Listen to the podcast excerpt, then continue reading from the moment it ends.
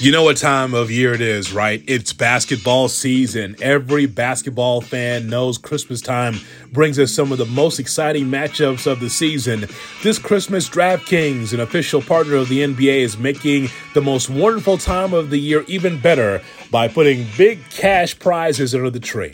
New customers, make your first deposit and play free for millions. Playing daily fantasy hoops is easy. All you gotta do is pick up your lineup of ballers, stay under the salary cap, and rack up points for three pointers, rebounds, assists, and more. And with a free shot, add millions of dollars in total prizes. Taking in the NBA action this week will certainly be jolly. DraftKings is safe, it's secure, and reliable. Best of all, you can deposit and withdraw your cash whenever you want. So do me a favor. You know how much I love the NBA, how much I love college basketball, how much I love basketball. That's why I listen to this podcast. Download the DraftKings app now and use the promo code WMVP. This week, new customers can get a free shot at millions of dollars in total prizes. So enter promo code WMVP to play free for millions with your first deposit. This Christmas, only at DraftKings, an official partner of the NBA. Minimum $5 deposit required. Eligibility restrictions apply. See DraftKings.com for details.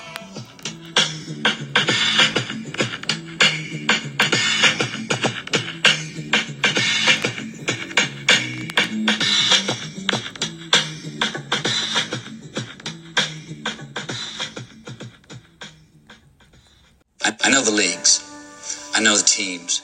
I know these players. I know this wonderful game called football. It's time for Value Bet. Oh, this is when the cream rises to the top. This is when things get hot. The largest sports wagering angles you need to know. stats, records, rankings, weather.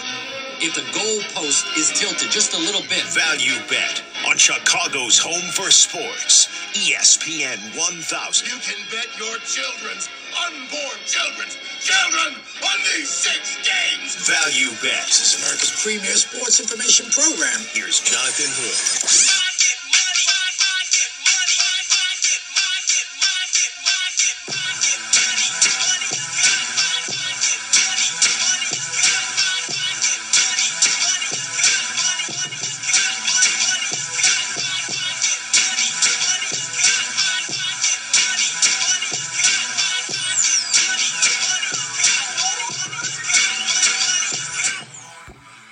Time for Value Bet with me, Jonathan Hood, saying what's up to the Under the Hood basketball podcast listeners as well. It's a cross section. Value Bet is when we hook you up an opportunity for you to put some money in your pocket for Christmas. I've been waiting for this, right? This week on Saturday, we'll get our NBA games. Oh, I enjoy it so much. Every year, I'm able to relax, eat, relax, sleep, relax, put my put my nice shoes on and just watch the NBA all day. Hawks and Knicks, Celtics and Bucks, Warriors and Phoenix Suns, Nets and the Lakers, the Mavericks and the Jazz. Man, it's to be great. So I'm to call my guy Gilles Gallant from FTNBets.com. He is a wizard when it comes to NBA, and I'll tell you where you should put your money for the NBA Christmas Day games, and also take a look at the odds to win the NBA championship. Is it Brooklyn, even though Kyrie's not there? Is it the Warriors when Klay comes back? Who's going to win the NBA championship? Let me call Gilles Gallant from FTNBets.com and enjoy our conversations. We talk NBA as far as gambling. Who should we put our money on for the Christmas Day games? Let's find out.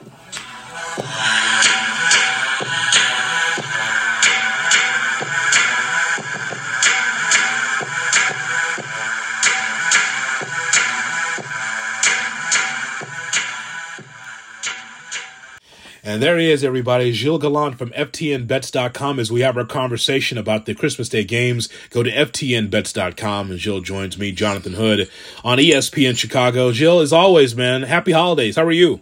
I'm great, man. Thank you for uh, bringing me on. I hope it's not uh, too cold and windy in Chicago these days. But uh, I mean, with the way the Bulls have been playing lately, uh, I can't imagine you have too much to be complaining about. No, it's been great, man. It's really been great. So here's what we discovered about basketball. You know, if you're able to get, uh, you know, two point conversions, if it goes in, that counts too. Uh, if you're DeMar DeRozan, right? Like, like we come to find out that boy, the NBA's not just threes and layups. You could actually get buckets by just shooting from the foul line extended. That's amazing. Who knew that defending the perimeter was actually a solid strategy for a team? And uh, you know, when you bring in guys like Lonzo Ball and Alex Caruso in uh, to be able to kind of shoulder that load and let guys like Zach LaVine and DeMar DeRozan go to work on the offensive side, uh, you're seeing it pay dividends. And even like when you traded for Nikola Vucevic, who hasn't even really probably played his best basketball yet in a Bulls uniform, uh, it's only optimism right now uh, if you're a Chicago Bulls fan, or at least it should be. Gilles, I know well, I'll ask you, do you have a list of MVP candidates for the NBA? Because I know DeRozan should be on there, but I know it's not sexy enough for, for some gamblers, and I get it, but I will tell you that for sure, more so than Zach LaVine, like DeRozan is the MVP of the Bulls. And I'm not saying he's going to win it, but so far, so good. Yeah, I think that's a fair that's a fair assessment. Um, I think he has a lot of competition in front of him uh, to be able to uh, to move into that top three, top five, just because if you look at the top four, uh, let's just use the top five for example of the guys who are right, right now listed for MVP. You've got Stephen Curry, who obviously has the narrative of being, you know, the greatest three point shooter of all time, just breaking the record, and the Warriors have one of the best records in the league. And then you have Kevin Durant right behind him, you know, leading the NBA in scoring, essentially carrying that team that has just been ridden with COVID. And then Giannis playing his classic two way play and still just playing great, even though there was a little bit of a struggle to start the season. Then, of, course, reigning MVP Nikola Jokic, which not a lot of people are talking about, having another stellar season, and Joel Embiid might still be the best big man in the league. So this is the one thing about DeRozan, who, as as a Raptors fan, I'm very familiar with. Uh, one of my favorite Raptors of all time. Mm. Um, it's just difficult for me to uh, say that he's a legit candidate because. I'm not 100% certain from a narrative standpoint you can just pin the full turnaround on DeRozan's shoulders as being like the most valuable player. That being said, I don't want to shortchange his impact in Chicago. He has been incredible and is probably one of those contracts that I've kind of I don't want to say I criticized, but I definitely wasn't a fan of the contract in the offseason. I just thought he was a little bit older. I thought the team was kind of going more towards the youth movement. Uh, and he's been the elder statesman and he's held it down for them, especially now having that kind of depth when a Zach LaVine does go down with like an injury or just like, you know, you're, you're not feeling the pressure uh, when that happens because you know that you have a, a, true professional scorer like DeMar DeRozan ready there to uh, take over in the closing minutes of games. By the way, as I, we talk about Christmas Day, I look forward to this day so much, not just because it's Christmas, but because it's NBA all day. It's great, right? So you could just spend like maybe one of the middle games, you go to the in laws or go to family, and then you pick it right back up again and watch the league, right? So I, I look forward to this, but I will ask you don't you think that there's a difference between like Thanksgiving and and Christmas as far as what you serve? Because I think Christmas it's not specific to like turkey or roast or ham or whatever. Like Christmas, uh, I mean, I could do tacos for Christmas, right, and still have a really good day. Well, I think the one thing too is is the public perception, right? Like Thanksgiving the public perception is that you always have turkey. Like it's almost kind of weird if you were to meet a family or somebody like, well, our tradition is that we make our own pizzas. Like be like, okay, well, that, that I mean, I guess that's uh, okay. Like again, it's more of like about the the history of I guess the holiday and whatever else, and just also gathering with families. But but with Christmas it's open market. You could do whatever you want. I mean, the one thing about Christmas that's so great is that traditions are different from house to house. So um, when you hear about some of these ideas of like, oh, we make tacos uh, all as a family together, or we do this, it's more about bringing the family together because you know that you're not going to go anywhere. Whereas, whereas like with Thanksgiving, it's almost like uh, you can't wait to maybe leave. you know, sometimes right. you know with uh, the way that the the gathering goes. Oh man, yes, the criticism of wait, you talk sports for a living. What's that like? Oh, don't start. Okay, we're doing just fine, thank you. Right? Uh, for me, it's more, oh, you talk about betting for a living, and they'll just bring up some random team out of nowhere and be like, how are those guys doing? Like, you know, kind of thing. And I'm just like, uh, you know, they're, they're doing all right, you know, and I just kind of, I'm not sure how deep I want to get into the weeds with, with betting odds and, you know, and stuff like that for somebody who is, has no intention of betting or, you know, probably, I think they're just being nice and just wanting to know kind of how my job is going and that I'm okay. And that's, and that's part of the gathering of family. So I'm already predicting those conversations to happen with in-laws and, uh, aunts and uncles as uh, if uh, we get to see them here over this holiday break. Gilles, um, uh, I want to ask you about betting, knowing that uh, COVID 19 mm-hmm. and its new strain has been able to rear its ugly head again.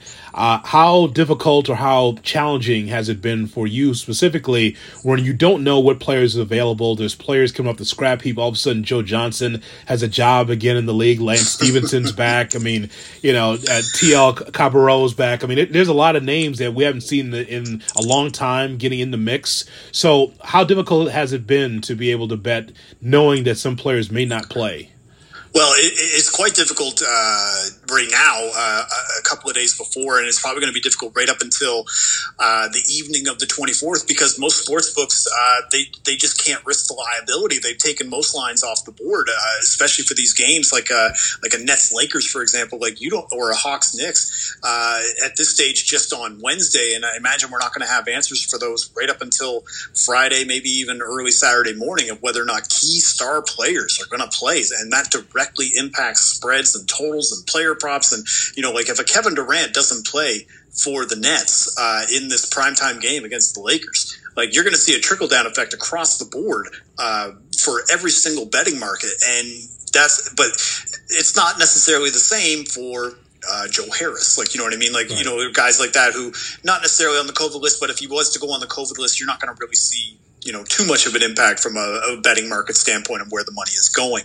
But when you see a guy like Trae Young being out, uh, or you know Kevin Durant or entering protocols, or even just uh, was recently announced like Luka Doncic is now in in protocols, you can't help but think that the teams that are getting uh, the the players that are, who are fresh coming off of those type of protocols um, are probably going to be a little rusty because um, they're not able to practice like routinely. They're not able to play games, and so you can't help but think that they're going to come into this kind of game uh, being a little bit shortchanged on what they can do. So as a result, I think the best way to do it, and this has been uh, something that I've been kind of preaching on uh, social media is about taking unders uh, in Christmas Day games because um, I think if any of these games that we see, like uh, let's say Nets Lakers right now, uh, a few weeks ago the line was like at 233 and a half, mm-hmm. Uh, predicting that all players that we know will play. Well, if Kevin Durant isn't playing and then it's at 225, uh, for example, I'm probably taking the under because I can't see the Nets putting up more than like 100 points with that roster. Um, and James Harden, for example, he's also on the, the COVID list protocol. So, again, I think one of the things you have to almost look at is uh, trying to uh, make quick judgments on uh, where the spreads are going to be heading into Christmas Day under the idea that certain star players are not going to be on the floor. Um, easier said than done. Not it's very difficult for me even at this stage because again we're working with information that is uh, changing uh, sometimes by the hour. Uh, so you kind of have to just uh, look at the historical marks and maybe kind of default to that. So, like for example, uh, this is stuff that we've tracked uh, since like 1993. Um, in a total of uh, uh 95 Christmas Day games since 1993, 52 of them went under. So that's a 59 percent uh, percentage of uh, games going under. Just since 2018, 11 of 20 games have gone under. it's been consistently hitting at 55 percent or closer to like 60 percent, pretty much since the early 90s like when i started first watching basketball like you know what i yeah. mean so uh, so to me, that's kind of one trend that maybe I would be looking at. Uh, if you're maybe looking at two sides and you feel like you can justify both sides coming out victorious, maybe the best way to do it is just like, you know what, I'm just going to default to the under and think that this is going to be a defensive matchup with players that just aren't talented enough to hit some big shots. And uh, the other thing that I would say too is uh, really take advantage of teams playing at home on Christmas Day because. Um, since uh, really we've been tracking Christmas Day games in the 93 94 season, like uh, home teams are 57 and 38. They're hitting at 60% on the money line and at 56% on the spread. Last year, for example, uh, during the Christmas Day games, favorites went 5 and 0 against the spread. A couple of them were double digit spreads too. So, um, keep that in mind, like kind of when you're looking at these Christmas Day games, is that maybe just kind of maybe defaulting towards favorites uh, and favorite spreads. Maybe you wanted to do like a money line parlay. Maybe that might be something that you could look at. Um, but you're going to have to be you're going to be kind of limited with the options that you have probably right up until christmas eve in the evening Gilles just so we have uh, confirmation of this say for instance um, that you were able to place bets on these Christmas Day games ahead of time. A lot of this stuff was available on opening night, as a matter of fact. That It was. so. So I wonder, are the books going to honor that, knowing that there's going to be a change of players? Can you still get locked in on your number? I mean, it depends on the book. Uh, most of them will, just because it's a kind of a fair play bet in a sense. Like you bet that in September, uh, you know, that's on them for putting that line out at that stage. Um, I think it's more along the lines of if you bet like a player prop, which most player props aren't available. But let's say there's some books and there's some out there that you're betting on uh, who will be the highest scoring player, for example, on uh, Christmas Day, and you bet on Kevin Durant. Most of those books would not be like, okay, that's a loss. They'll just void your bet and give it back, kind of thing. But uh, the people who took advantage, like some of these totals that were in like the two thirties, um, they're the shrewd betters right now. So those people are uh, are uh, living large and smiling. Can't wait for Christmas Day to watch uh, a lot of inefficient basketball. You know, what I'm looking at, yes, well, it, it, it definitely is. So, you know what I'm, I've circled is the Warriors and Suns. And of course, I'm watching the COVID list as we record this. We'll see what's available on Christmas Day. But, you know, if, if Steph Curry is available and Devin Booker's available, this will be at the Footprint Center in Phoenix. This should be, again, very entertaining. And I'm leaning Suns for this, no matter what happens. It's probably a solid bet, especially because again, teams playing at home on Christmas. The other thing too, I don't know if you've known this, uh, just to go back and look at how Steph Curry has performed on Christmas Day games because he's actually played in quite a few in his career. He's uh, played. Uh, let me just double check here. Yes, it is correct that he's played in eight games. If I told you that in eight career Christmas Day games that Steph Curry averaged only 13.1 points per game, Wow. uh, you would just be like, no, that can't be correct. Like your, your math is off. And it's like, no, he has yet to top 20 points in a Christmas Day game that he's ever played in. And think of some of those teams that he was playing with in 2016, 2017. Um, last year, for example, uh, they played. Um, pretty much got blown out in that game. Um, he scored uh, 18 points. Like so, again, it's just one of those things that like I. I'm with you that I'm not 100% certain that I feel like the Warriors will be up to snuff and performing um, when it comes to playing against the Suns, who are a very formidable team and a very formidable team at home. Um, a couple props though that I do like and props uh, player props that I would be specifically looking at or p- asking people to look for when they come out on Christmas uh, Eve or maybe even Christmas morning. Uh, two players specifically Cameron Johnson. Uh, with the Suns and Pat Connaughton with the Milwaukee Bucks, and their two props that you want to be looking at are their three point props. So Pat Connaughton has kind of emerged, and I never would think this with him coming out of Notre Dame and you know and, and uh, playing in Portland for a couple years, and then with uh, Milwaukee, um, that he was going to be anything other than just like a hustle guy. But he's become a certified sniper for them. Like he is averaging right now. Um, like so, one of the things that I love to do when I bet three point props is I like to look at the shot chart and just to see like what the percentage of threes that somebody takes. So, for example, Steph Curry he takes 25 shots a game, but 15 of them are from three. So he, he's one of those guys who's up there when it comes to like 70% of his shots coming from behind the arc. Mm-hmm. Well, the guys that are right behind him are guys like Pat Connaughton and Cameron Johnson. And Pat Connaughton, if you go look, he t- he's taken 285 shots this year. 200 of them are from behind the arc. All he does is shoot threes. And they always said his over underline at one and a half or two and a half. And you can get usually plus money on the over. So, and he usually hits like at least three per game. So, uh, the books have not auto corrected on this yet, and I've been taking advantage of this whenever I can uh, to get it at plus money. And then the same thing also goes with Cam Johnson in relation to the Suns and Warriors game.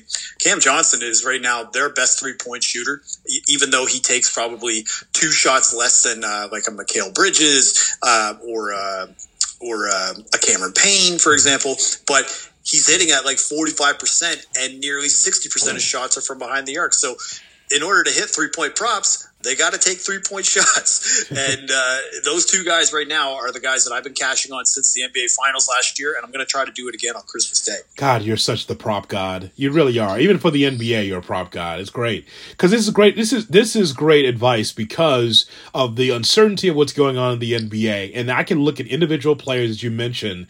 And again, it's all on uh, FTNBets.com. Your column about this. You know, you you mentioned about Steph Curry, but then like there's LeBron James, right? LeBron's already been through the protocol. He's available and he's been red hot.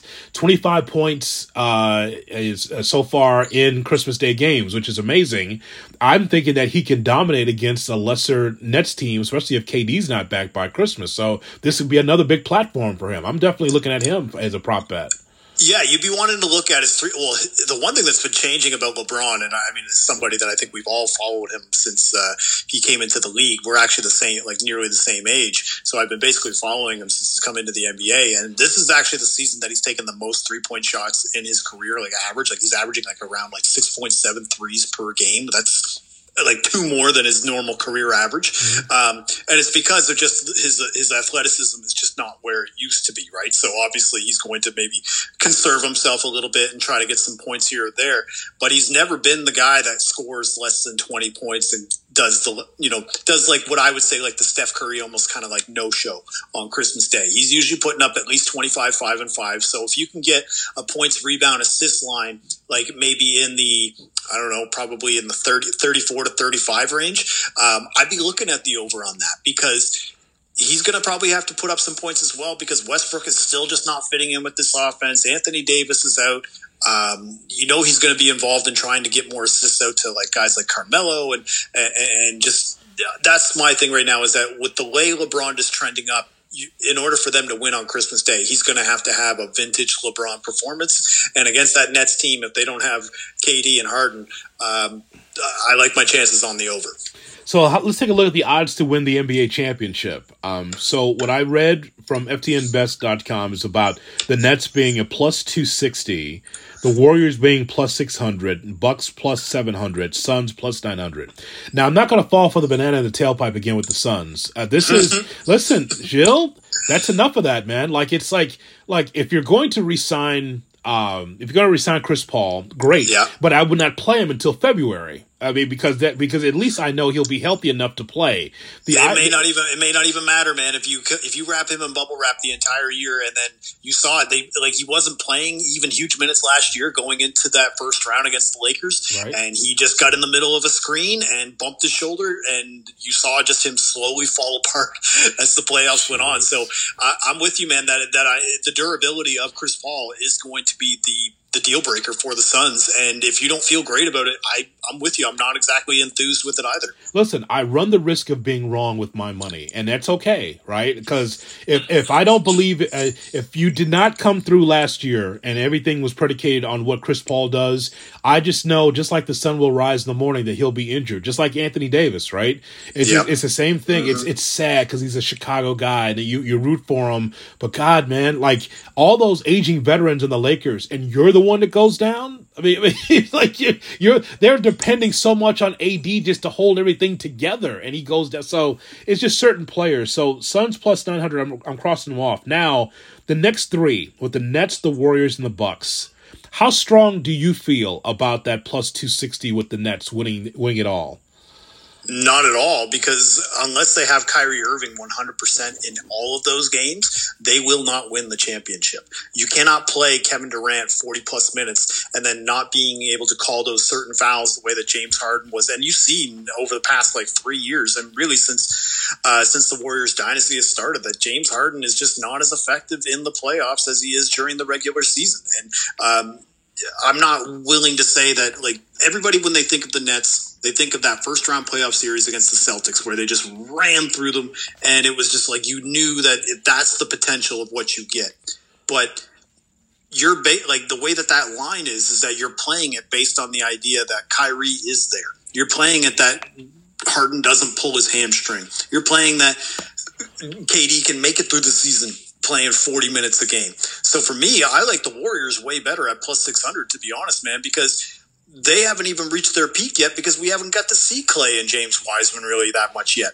So, uh, and with Curry kind of uh, almost, I don't want to say over the last month he sucked because he hasn't, because he's been, he's still an incredible player. It's just, you could almost tell that he was uh, having that three point prop or the three point mark like on his brain. Like it was almost to the point like where it was like, okay, man, like I know that you could shoot the three, but do you have to take 18 threes a game? You could have you know, you could have drove by that guy. Like, you know what I mean? Like, you know, you know, right. and, and, that, and, that, and, that's been kind of my issue is that they've been kind of playing more to that style and trying to incorporate their rookies. And that's been good. And that's what the regular season is for. But when you have guys like a Klay Thompson, like another weapon like that, and then being able to incorporate a guy like James Wiseman as well, um, who can play against maybe potentially DeAndre Ayton in a playoff series or Rudy Gobert or guys like that. Because even though I love Draymond, you know, and I know that he will show up when it matters in the playoffs, it gets to a point where being six seven is going to be an issue. Uh, you know, especially as we get you know deeper into the playoffs against like a war, uh, you know, pretty much all the teams that are right behind them, like uh, the uh, the Bucks, the Suns, the Lakers, and then the Jazz, and to the Heat to a lesser extent. The Heat are more depth dependent than they are uh, talent dependent, um, but uh, the Warriors, and again, like the fact that you can get them at plus six hundred, and one of the reasons why I keep bringing this up is let's just think think about the the NBA championship market in 2016 and 2017 with the Warriors roster as it was without Kevin Durant. You couldn't get them at better than plus 110 to win the title. Mm-hmm. Now you're getting Klay Thompson back. You're getting James Wiseman back. They already have uh, at least the second best record in the West. They're going to probably have uh, home court advantage ex- pretty much throughout the entire uh, playoffs, except for the conference finals. Um, so for me, you're getting what I consider legit value at plus 600 because once we get to the playoffs and once the Warriors knock off that first round opponent, whether it's, you know, uh, a Memphis or, a, you know, or a Portland sneaks in and back doors, or maybe they have to play Dallas. It doesn't really matter. I'm just thinking of those kind of like mid tier teams in the Western Conference. Mm-hmm. Once they knock that team off, those odds are going to be down to like plus 200 at best, maybe plus 250. So you're kind of just if you're willing to just kind of put, let's say you, your units are hundred dollars, if you can just put hundred dollars down and just be patient and just kind of wait until we get to the end of April, beginning of May when the playoffs start, you're going to be very happy that that futures ticket is in play. Okay, so we have uh, crossed off the Lakers, the Suns, I'm I've circled the Warriors because that's great logic, especially when when Klay returns. Wiseman is still young and raw, but you just like the athleticism and the size in there. Well, the matchups potentially, right? Yeah. Because I'm just thinking like you can't put Draymond Green on DeAndre Ayton the entire time. You've seen it already in these matchups with the Suns and, and Warriors so far. And I mean, that first time that they played in Phoenix, for example, that had like a playoff feel and atmosphere. And you could see DeAndre Ayton just kind of doing whatever he wanted against them. And then once they went back to Golden State, um, he got a couple quick fouls and just wasn't as effective. But you could tell that you know that the Suns are right there where they could exploit the Warriors as a result of that. So having a guy like Wiseman, having like Kevon Looney there, um, being able to have that kind of center depth to be able to combat um, DeAndre Ayton is going to be just as essential as uh, Klay, in my opinion. So the Warriors represent the West, and that leaves one team left. The Bulls plus 3,000. All right. Make your case. there we go. Chicago. Tell us your thoughts, Gilles. Chicago well, at plus 3,000. What a great bet. I, will be honest, man. The, the two teams that I actually really like to come out of the East is both the Bulls and if they can get their crap together, the Hawks. Yeah. Because these are both two teams that have high end talent and depth and can play defense. Hawks to a lesser extent, the Bulls have actually, in my opinion, proved that. But the Hawks right now are struggling like the way they were at the start of last year. But if they can get it together, you know, they're sitting right now at 35, 35 to 1 or Bulls sitting at plus 3,000. I'm more thinking about these matchups like, okay, let's say the Bulls get into the second round, they're playing the Sixers, like, you know, just as an example. Sure. Um, if there's no Ben Simmons on that Sixers team, the Bulls are going to win that series. Like, there's only so much that Joel Embiid can do. Tobias Harris is just not the dude. So I can see it's just more about if we get to the conference finals and it's Nets Bulls or Bucks Bulls, let's just say your pricing of what the Bulls will be to win the championship is going to be significantly less than plus 3,000. It's probably going to be like 5 to 1, 10 to 1. So automatically you're getting value on your ticket and then you could potentially hedge, you know, if uh, if the Bulls go up like one like the way the Hawks did like on the Bucks and the Sixers last year where they go up one game and all of a sudden you can get a little value on the Bucks to come back and win that series. You can get a little value on the Sixers to come back and win that series. So you have to almost kind of be ready to react on certain scenarios and the Bulls represent a much more formidable ta- uh, challenge or the Hawks rather have a much more uphill battle uh, to get to the top of the East and make it to the uh, the finals whereas I think the Bulls, especially where they are in the standings, will have a little bit more of an easier road where their toughest matchup is going to come in the conference finals, and it's going to come against either the Nets or the Bucks. Gilles, it sounds like you're fading the Bucks, though. It sounds like you see them as a one-off win, like when the when the Dallas Mavericks won that one championship. Is that what well, you're my, saying? My, my thing is, it's not I'm fading them. It's just I saw how vulnerable they were against a team that was better than them, and that was the thing is that even that Suns series. I almost feel like that could have went either way. Mm-hmm. Like, it, it, yes, they did win, and credit to them. But I kind of felt like you know if the Suns had just played a little bit better of a game four at uh, at, uh, in Milwaukee um, or game five rather the one that they lost, uh, they they would have they probably would have won that series. And then they just, you know, they choked in the last like minute or two. Chris Paul had, you know, it wasn't even hurt. He just had the the uncharacteristic turnovers, just some really bad games. I think my issue right now with the Bulls is that a lot of those guys outside of like Caruso I mean, I suppose DeRozan's played in a couple conference finals himself, but not really a lot of playoff experience on that team, right? And I guess you could have said that same thing about the Hawks the year before, but I think that's the one thing that I feel like with the Hawks, we get the we get into a fully bro- a full roster and we get into a playoff series. I trust the Hawks to have that experience and the talent to be able to overcome a team.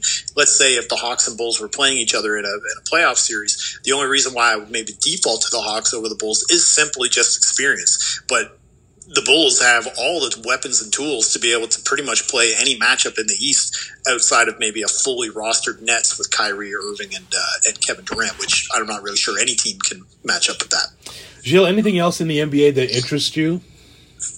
Uh, honestly, the uh, the only thing I was going to say is I, I, I love to fade Rudy Gobert for Defensive Player of the Year, and it seems to just kill me every time. right. um, but again, he's sitting right now at plus two fifty, and I know that a lot of people are going to kind of want to grab. Uh, gravitate towards him as being the defensive player of the year. But for me, I feel like Giannis right now is still pretty good value at plus 800 just because he's having a lot of impact on these. And I, and I think, um, Draymond right now is the favorite, and he's going to be the narrative favorite just because he almost gets a little bit more of a, a, narrative love because he's a little bit smaller than than a lot of these guys who are defending. But I just think that Giannis at plus eight hundred is still a very live bet to come back and win this because I just think Rudy Gobert, even though I think he's a fantastic defensive player, uh, and I mean, I don't vote for these awards, but if I did, I just wouldn't vote on them principle just because I'm tired of voting for them. And I, like, there's just you haven't improved defensively, in my opinion. You're the same defensive player that was that won it three years ago. You know what I mean? So um, that's kind of with this one. I'm just like, you know what, Giannis at plus 800, especially if the Bucks somehow like kind of maybe go on a little bit of a run and maybe even take over first seed in the East. It's going to be hard to ignore him because that's going to be the reason why they did it. Gilles, if I go to ftnbets.com, what would I find? Well, you'll be able to find the latest betting news and information for all the four major sports, a lot of niche sports too. We have a lot of awesome experts uh, that are giving uh, free uh, content uh, out for uh, betting angles, whether it be for NBA, NFL, NHL uh, and then of course uh, my content as well. I like to post uh, uh, my favorite kind of underdog of the day called Dog of the Day. Uh, that's a very popular series mm-hmm. that I mm-hmm. do. I do uh, weekly over under prop articles that I've had a lot of success with. And then of course you could be able to find me every Sunday at uh, at 11 a.m. Eastern on Bets TV, where I host a show called Touchdown Town with my co-host Brendan Deeg, where we give out our 10 best anytime touchdown bets for the 1 p.m. and 4 p.m. Eastern slate.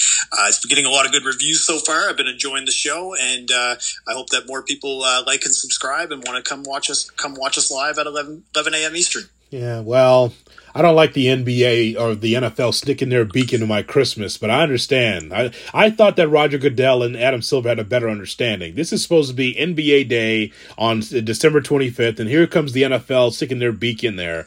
I mean, it'll be interesting to be able to have two channels on. I'll be watching the NFL and the NBA.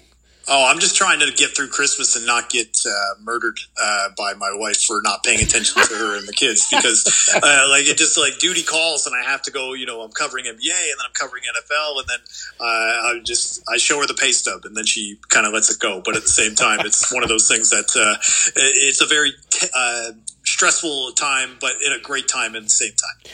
Well, Gilles, uh, keep your phone on because I got to call you back because we got to talk about uh, NBA All Star props, and if we get a Major League Baseball season, for God's sakes, we'll, uh, we got to talk about you know what we can expect for the uh, Major League Baseball season for 2022. You hit me up anytime, John. I'm happy to come on. Hey, man, happy holidays to you and your family. Thanks a lot, Johnny. Take care. Basketball is Hood. It's time for the Under the Hood Basketball Podcast with Jonathan Hood.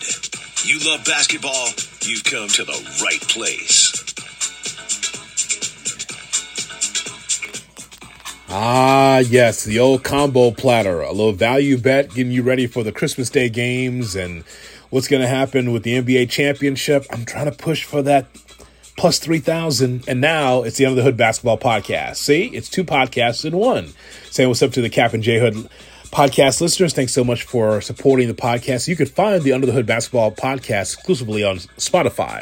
If you're a Spotify listener, go to Spotify, go to the Under Hood Basketball Podcast, and boom, all the basketball content you need college, pro, WNBA. It's all here on the Under the Hood Basketball Podcast. Thanks so much for being with me. As if you're still listening from Value Bet, we're just going to keep it rolling with more basketball content brought to you by DraftKings. Use the promo code WMVP for DraftKings. So, the Bulls game against the Raptors on the 22nd of December was postponed because of lack of players. So not only the Bulls game and but also Thursday's Nets and Trailblazers contest had been postponed, uh, as well as Brooklyn and Toronto. That game as well do not have the required eight players available for their games. COVID sucks. I don't care what anyone says. My opinion is that COVID or this new strain of COVID just sucks because it interrupts the flow of sports for me, right? It's one thing that it's, uh, it's really horrible for our world and specifically our country. But then as a sports fan, when I'm like, yeah, the Bulls have momentum, beat the Lakers, beat the Rockets. Now let's see what happens against Toronto. And now it's postponed. And now we don't even know if we're going to get a game on December 26th against the Pacers. We'll find out. But you just knew that with this new strain that was coming in, that it would just interrupt things. Now, the one thing about Adam Silver, the um, commissioner of the NBA, he told Malika Andrews, he's pretty clear. It's like, yeah, they're not going to have any interruptions. They're just going to keep plowing through and because it's part of our lives now. COVID or what this new strain is of COVID. So, um, that's the thing that's so unfortunate because all I want to do is be able to go to sporting events like I have in 2021, uh, have a good time and kind of get our lives back. And then, of course, if there's not enough players, then this is what happens it's crazy that the NBA is going back in time, even like five or 10 years ago, and bringing players in just to replace some of the players that are on the COVID list right now. So it's amazing, but it's true. Adam Silver talking to Malik Andrews, he's pretty stern. Like he wants the NBA to continue. Let's go back to NBA today and listen. Are there any plans right now to stop or pause the season to allow for the spread to slow? No plans right now to pause the season. We've, of course, looked at all the options, but frankly, um, we're having trouble coming up with what the logic would be behind pausing right now as we look through these cases, literally ripping through the country right now, putting aside the rest of the world. Um, I think we're finding ourselves where we sort of knew we were going to get to for the past several months, and that is that this virus will not be eradicated, and we're going to have to learn to live with it. And I think that's what we're experiencing in the league right now. Well, so to be clear, with Christmas Day approaching, there are no plans to pause or delay those games, but are, are there any contingency plans that are being put into place now? We, we need to talk for a few hours to talk about the contingencies. So, yes, I mean, I would say beginning from the day we initially shut down the league, you know, in, in March of 2020, we've done nothing but look at contingencies. So, of course, we always have those, but at least as of now, um, our plan is to move forward, um, not just for the Christmas Day games, but there are another roughly 23 games scheduled um, between now and Christmas. And, you know, every day is a new day you know, we, we get the overnight testing, we look where we are in terms of our rosters and make our decisions. But at, at least, as I said, um, it seems for us that the right and responsible thing to do, taking all the factors into consideration, is to continue to play. So, uh, right and responsible thing to do. Why is it then that there's a delay in waiting to test players every day until after Christmas uh, and not starting that more immediately to stop that spread? Well, it's it's it's only that we're shifting to a different protocol post Christmas, and that plan had been in place for several weeks. I mean, I think same with the rest of the country. I, I think I recently heard something like a, a third of the country um, travels for the holiday break. That when you have additional um, travel, when you have families getting together, requires us upping our testing beyond the already enormous amount of testing we're doing. So that's what we'll be beginning post Christmas. But right now, I mean, I'd say I, we're doing an enormous amount of testing. I, I, I think it's doubtful there are many organizations, frankly, anywhere that do more testing than we and the other leagues do.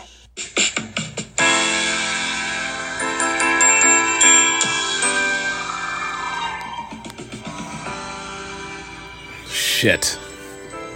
That doesn't sound good. I mean, the NBA will keep moving forward. You heard from Adam Silver the commissioner of the NBA with Malika Andrews on the NBA today, but dang. Ah. COVID 19 in sports. I mean, I think that commissioner hit it right on the head. Like, we got to deal with this. Yeah. I mean, it just is raging through. Man, the Bulls are good, and the NBA is always good. I enjoy watching it. I just want the players to be healthy so we can be able to watch them. So speaking of the Bulls, the Bulls got the job done against the Houston Rockets. They won 133 to 118 the last game the Bulls played. They're 19 and 10. And DeMar DeRozan, 26 points. He had six assists in 32 minutes to play. That was tremendous. And how many threes did he shoot? A zero. How many free throws? Four. And the Bulls won 133 to 118. Zach LaVine's out because of the protocol. But here's what I liked about this game. And I'm watching this on screen number two in the Hood Cave next to the bad, terrible, shitty Bears against the Minnesota Vikings. So DeRozan had 26 points, which is great. But then the bench help from Coby White Coby, keep doing your thing, man. You know, I keep saying here's Coby White that could be trade bait for the Bulls for them to be able to get more size. The Coby White, while Dosunmu's out uh, in the protocol, he came off the bench and gave the Bulls 24 points. They needed that offense. 24 points, 32 minutes of play. He was fantastic uh, against the Rockets on Monday. He had five rebounds and two assists, five for nine from three. Hit the most threes of any Bull on the team. Yeah, that works. Bull shot 45% from three. And so you're getting help from Vucevic. He had 18 points, and Lonzo Ball is really finding his stroke from three. He was four for nine from three. So that's really cool. And then you're getting help from others. Uh, you know, McKinnie coming off the bench with 16. Bull shot 53% from the field against the Rockets. And now the Rockets are kind of, you know, in a flux right now trying to figure out who they are. But the Bulls putting up 133 points, man, I'll take that every time. So I really enjoyed what I saw there. But I just want to continue to underline that with Zach LaVine out, here's De- DeMar DeRozan doing his thing, scoring the ball, doing a great job offensively for this team. And again, not doing it with threes. He's just getting buckets. He's a walking bucket right now. You know, earlier in this podcast, on the um, value bet portion of this podcast, you know, I was messing with Gilles Gallant saying, hey, you know, we know that he's not necessarily an MVP candidate, but he really is on this team. Um, and it's so funny our producer Danny Zetterman on the Captain J Hood morning shows, he asked in the shot or no shot um, segment, "Hey, is this DeMar DeRozan's team?" And I kept saying, "Nah, it's Zach's team. It's Zach's team." Man, I might be wrong about that based on what DeRozan's been doing lately. That was awesome though, and the Bulls win 133 to 118. Now, will they play the Pacers on the 26th? I have no idea. One other thing about the Pacers, I just want to mention, um, is that the Pacers are trying to figure out who they are. Um, there was controversy, I want to say a couple of days ago, about the Pacers wondering are they going to tear the team down and rebuild, or will they build on what they have with Sabonis? So already some drama there in Indianapolis on what the Pacers are going to do because they're just okay and they're not good yet. Um, and so we'll see what direction that they go. Let me get to Billy Donovan, the head coach for the Bulls, talking about the Bulls' victory against the Houston Rockets. you know, we were incredibly short-handed because he plays so many different positions for us. But between Devon, Tyler, um, Alfonzo, Coby, all those guys coming off the bench, I thought really uh, provided a huge lift on, on both ends of the floor and, and a good boost for our team. And, you know, I think it's good to see those guys' hard work get rewarded. What do you like specifically about what McKinnie brings in, in this limited stint that he's had? Well, he's a great guy. He's a team guy. He, um, I think, is learning uh, just our system. When I say our system, just terminology, how we're playing, things we're running. And he's done a really good job of picking that up pretty quickly, considering we've had so many, you know, so much, so much limited time together practicing.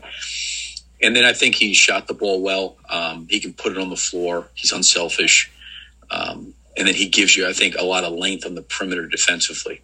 And, um, you know, he, he's fit in very, very well and has given us at different different points in time since he's been here, you know, a, a nice boost and versatility off the bench. Any early update on Alex? No, just a foot right now. That's all. That's all I heard. I think he kind of landed kind of funny. I, I don't know. I'm gonna. I'll probably find out a little bit more, uh, but I hadn't heard anything other than he wasn't going to return. Two pretty good offensive teams in a row for Vooch. It Yeah. seemed like the way they were switching, he was pretty aggressive, kind of attacking size, mismatches inside. What what did you see from him? And do you think this kind of two game stretch here is something that could be sustainable? Well, the, the thing I felt really good about for him tonight is, you know, when they started Wood at the five, um, you know, he's incredibly long, but they switch a lot because of his versatility and, and, and things that he can do. Like he can guard one through five. So I think to start the game, we got in some situations where we were able to establish Vooch in the post. And I think going inside and, you know, he played from there in that first quarter and he established himself. I, I- thought tonight, you know, he, he shot it. Um, he posted. You know, he kind of got everything involved tonight, and and, and Vooch is just going to keep getting better. He first of all, he's he's too good of a player. He works incredibly hard, and I think he's finding his way with a new team. And I think that probably for an adjustment period for him is is it's it's a little bit different because. You know, he's playing pick and roll with DeMar. He's playing pick and roll with Coby. He's playing pick and roll with Zach. He's playing pick and roll with Lon. There's a lot of guys, you know, that, that he's got to get on the same page with. And, and, and I think our guys are figuring out, you know, how to utilize him as well. So uh, it's been good to see him, you know, at least I hope I didn't talk to him, but, you know, get to your point more and more in a comfortable rhythm offensively. Too broke out. Is it anything more than shots falling for him, or was there were there little things that you saw? You know, I, I think for Coby, it's th- th- this. This has been really hard, and that's this is just my perspective. I'm not saying that Coby said that, and and how I view it is, you know, here's a guy that came in and the ball was in his hands a lot, and then, you know, he has got to deal with his shoulder issue. The team totally changes. Then he gets, you know, he's in COVID protocols, and you know he's just trying to find his way. And you know, you you you take a guy like uh, like Coby, and, and and he's not doesn't he's playing you know off the ball a little bit more. There's there's a learning curve there, you know, and you know, I even told him tonight just to be aggressive and attack and um, you know take advantage of your opportunities. I thought he had some good looks that you know he didn't necessarily knock down, but he maintained his aggressiveness, and you feel confident enough with him as a player that you know that he's going to bounce back. And I've always said he's got great resiliency and great bounce back ability. But I think for him, it, you know, it's probably been a little bit hard just because of what he's done his first two years in the league. It's drastically changed to where he is now, and it's something he's got to learn. You know how to how to work through and how to you know take advantage of his opportunities. You know when, when they come. But but he's been great, and I was happy that he played well tonight, and I was happy that he was aggressive. Ours and roll chemistry. Kind of what, uh, what, what do you see them at right now? Kind of haven't seen that build. Well, I mean, I, I think it's twofold. It's one. It's it's also like in the first in the first you know the first half they were switching a lot. You know, then they came out in the third quarter and they started blitzing and trapping. So you know, I think those guys, the communication, that's the one thing that I said about, about DeMar and even, Vooch is they're, they're going to talk through those kind of things when those things are happening. And I thought early in the game, uh, you know, DeMar, excuse me, in the early in the third quarter, DeMar found Vooch in kind of the pocket in the middle of the floor, and then Vooch was able to make some plays. And then there was a couple switches, and we got Vooch on some post ups off some pick and rolls, and then there was some opportunities for DeMar to play you know, in the mid range. So uh, a lot of those guys working together is basically how they're being guarded, you know, because it, it's not like every single game everybody's guarding the pick and roll the same way. They'll, they'll, see a lot of different coverages throughout the course of the game, and they're really good at communicating and trying to get on the same page with one another. My buddy Tim Legler from NBA Radio was just recently on talking about DeMar DeRozan and how he's as good now as he ever was at his best in Toronto. And he's one of the best stories in the NBA. Here's Tim Legler from SiriusXM NBA Radio and, of course, ESPN. DeMar DeRozan, without question, been the best free agent signing uh, so far in the league. He's he has surprised people, myself included, that he could revert back to really, honestly, at a level as every bit as good as him at his best in Toronto, maybe even surpass that. This is his highest scoring average since 2016 17. It's the second highest scoring average of his career.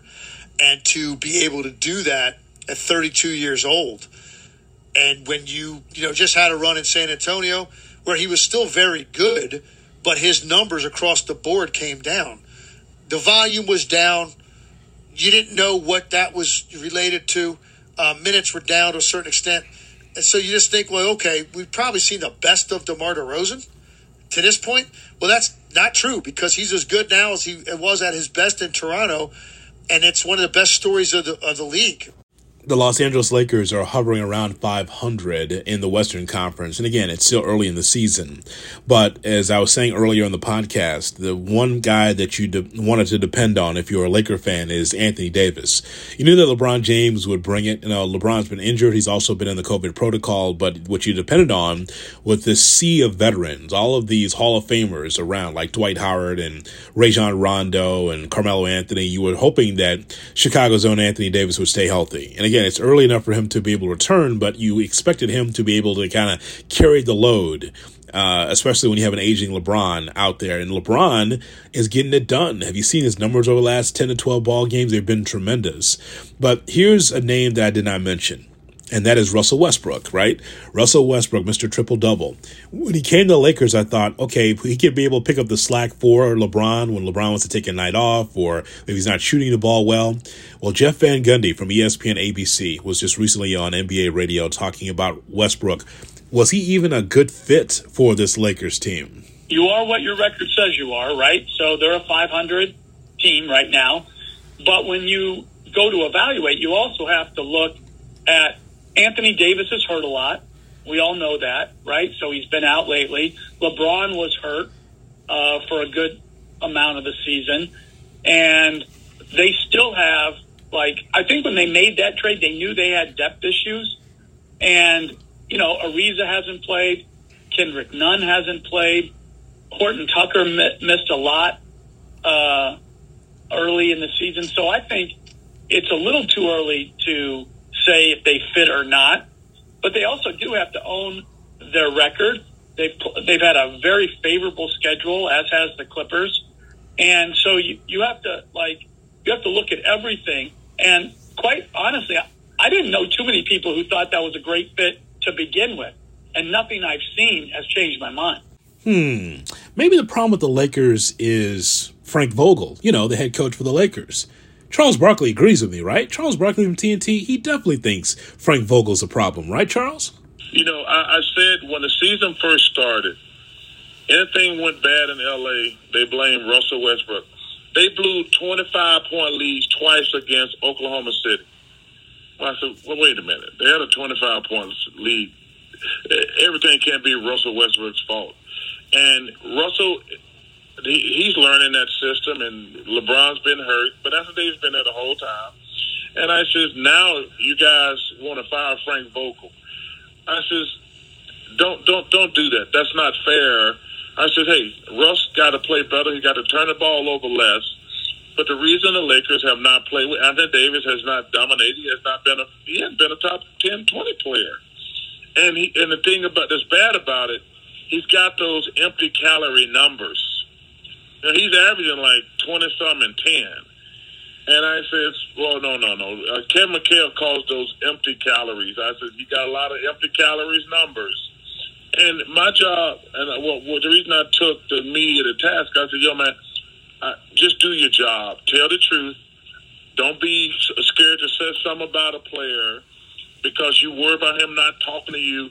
Because a lot of these guys are worried about, well, if I say something bad about a player, he's not going to talk to me. I'm like, yeah, that's not our job. Our job is to do our job. And if you think the problem with the Lakers is Frank Vogel, you just you're not doing your job. And finally, this story coming across from ESPN.com regarding the 2022 Naismith Memorial Basketball Hall of Fame class I was announced at NBA today. So, beyond the first time nominees, others in the nomination pool for this Hall of Fame class, huh? Chauncey Billups, five time All Star, three time All Star NBA selection, who was the finals MVP as part of that 2004 NBA championship team with the Detroit Pistons. All right, I'm going to give you these names. You think to yourself, are they Hall of Famers? Chauncey Billups, Hall of Fame? Hmm. Richard Hamilton, three time All Star, member of the 2004 Championship Pistons, Hall of Famer? No. Shawn Marion, a four time All Star and a member of the 2011 NBA Championship Mavericks, Hall of Famer? No. Tim Hardaway, a five time NBA All Star and five time NBA All Star selection, uh, or All NBA selection for Tim Hardaway, Chicago Zone. No. Muggsy Bogues, a 14 year NBA veteran who was the smallest player to ever play in the league at five foot, five foot three. Yes, Muggsy's a Hall of Famer just because he was short and dynamic and won a slam dunk competition. Uh, Mark Jackson, All Star in 1989, who was one of six players to record 10,000 career assists. Well, if not as a player, maybe as a broadcaster at some point. Is it too early for Mark Jackson Hall of Fame? I'd say so. I'd say it's a little early. Swin Cash, who has won two NCAA championships at UConn and three more with the Detroit Shock of the WNBA and Seattle Storm, Hall of Famer Swin Cash? Yes. Becky Hammon, six time WNBA All Star and four time All WNBA selection. Becky Hammon Hall of Fame? Yes. George Karl, who is sixth all time in NBA coaching victories, 1,175. I'm sure he'll be put in. I'm sure he'll be in the Hall of Fame. Bob Huggins, one of six college coaches with 900 or more career victories. Huggy Bear is definitely in the Hall of Fame. And so there's a couple other names for you as well. And that is Manu Ginobili. He leads the list of first time nominees. He's on here as well. Manu Ginobili. Um, won an Olympic gold medal with Argentina in 2004, who was the 57th overall pick in 1999 in that draft. Went on to be one of the best international players of all time. Will he be in the Hall of Fame? Mm, I yes. I don't know about this time around, but more than likely, yes. I think he will be in the Hall of Fame. Manu Ginobili was a great player. Also, Tom Chambers. Tom Chambers had one of the best dunks I've ever seen. Can you believe that? If I gave you a top 10 of dunks, in game dunks, Tom Chambers would be on it. I want you to YouTube Tom Chambers dunk with the Seattle Supersonics. Nope. Or was, I think it was with the Phoenix Suns, actually. The the knees were over the rim or at the rim. I'm just telling you, it was at the rim. That's how I remember it, at least. Um, so Chambers was a four-time All-Star forward who played with six teams, including five seasons with the Sonics and the Suns. Um, is Tom Chambers a Hall of Famer? No, he's not. But I'll remember that dunk though. Just go to YouTube. Don't take my word. Just go to YouTube. Check it out. It was awesome. Lindsay Whalen, four-time WNBA champion and five-time All-Star, with all four of those championships coming with the Minnesota Lynx. She now coaches at the University of Minnesota. Um, Whalen, Hall of Famer? Yes, yes, she is. And so that's the list right now. I think Ginobili gets in. I believe that Lindsay Whalen gets in. I mentioned Becky Hammon. I mentioned Swin Cash. I mentioned um, Swin Cash getting in. Let's see. Bobby Huggins, George Karl will be in. But what about these 04 championship Pistons, though? Hmm. I don't know if Rip Hamilton's a Hall of Famer. When I say it out loud, it doesn't sound right, right? Chauncey Billups, now a coach of the Portland Trailblazers, five time All Star. I'm sure he'll be in, but will it be the first time around? Maybe not, but I'm sure that he will be in. So that's the list right there. Give me your thoughts at Tweet J Hood or Instagram IGJHood. Hey, happy holidays to you and your family. I'm so glad that you have joined me. This podcast, the the Hood Basketball Podcast, is blowing up. It's getting um, I'm getting seeing the numbers on Spotify and also on the Under the Hood Basketball Podcast on the ESPN Chicago app. I just want you to tell people that I'm talking basketball. They want to go to one place to hear basketball conversation. This is the spot right here. The Under the Hood Basketball Podcast brought to you by DraftKings. And don't forget to use the promo code WMVP even though we're going through COVID right now, this new strain of COVID, you have to keep your eyes on DraftKings to see what's the best bet. Earlier in our previous segment with Value Bet, it was a great opportunity to hear from Gilles Gallant and get his thoughts as well about how to be able to handle these Christmas Day games. But again, go to DraftKings and use a promo code WMVP. Happy holidays. Merry Christmas to you and your family. Thanks so much for supporting this podcast, and we will talk soon. There's always basketball because basketball is hood. It's the Under the Hood Basketball Podcast.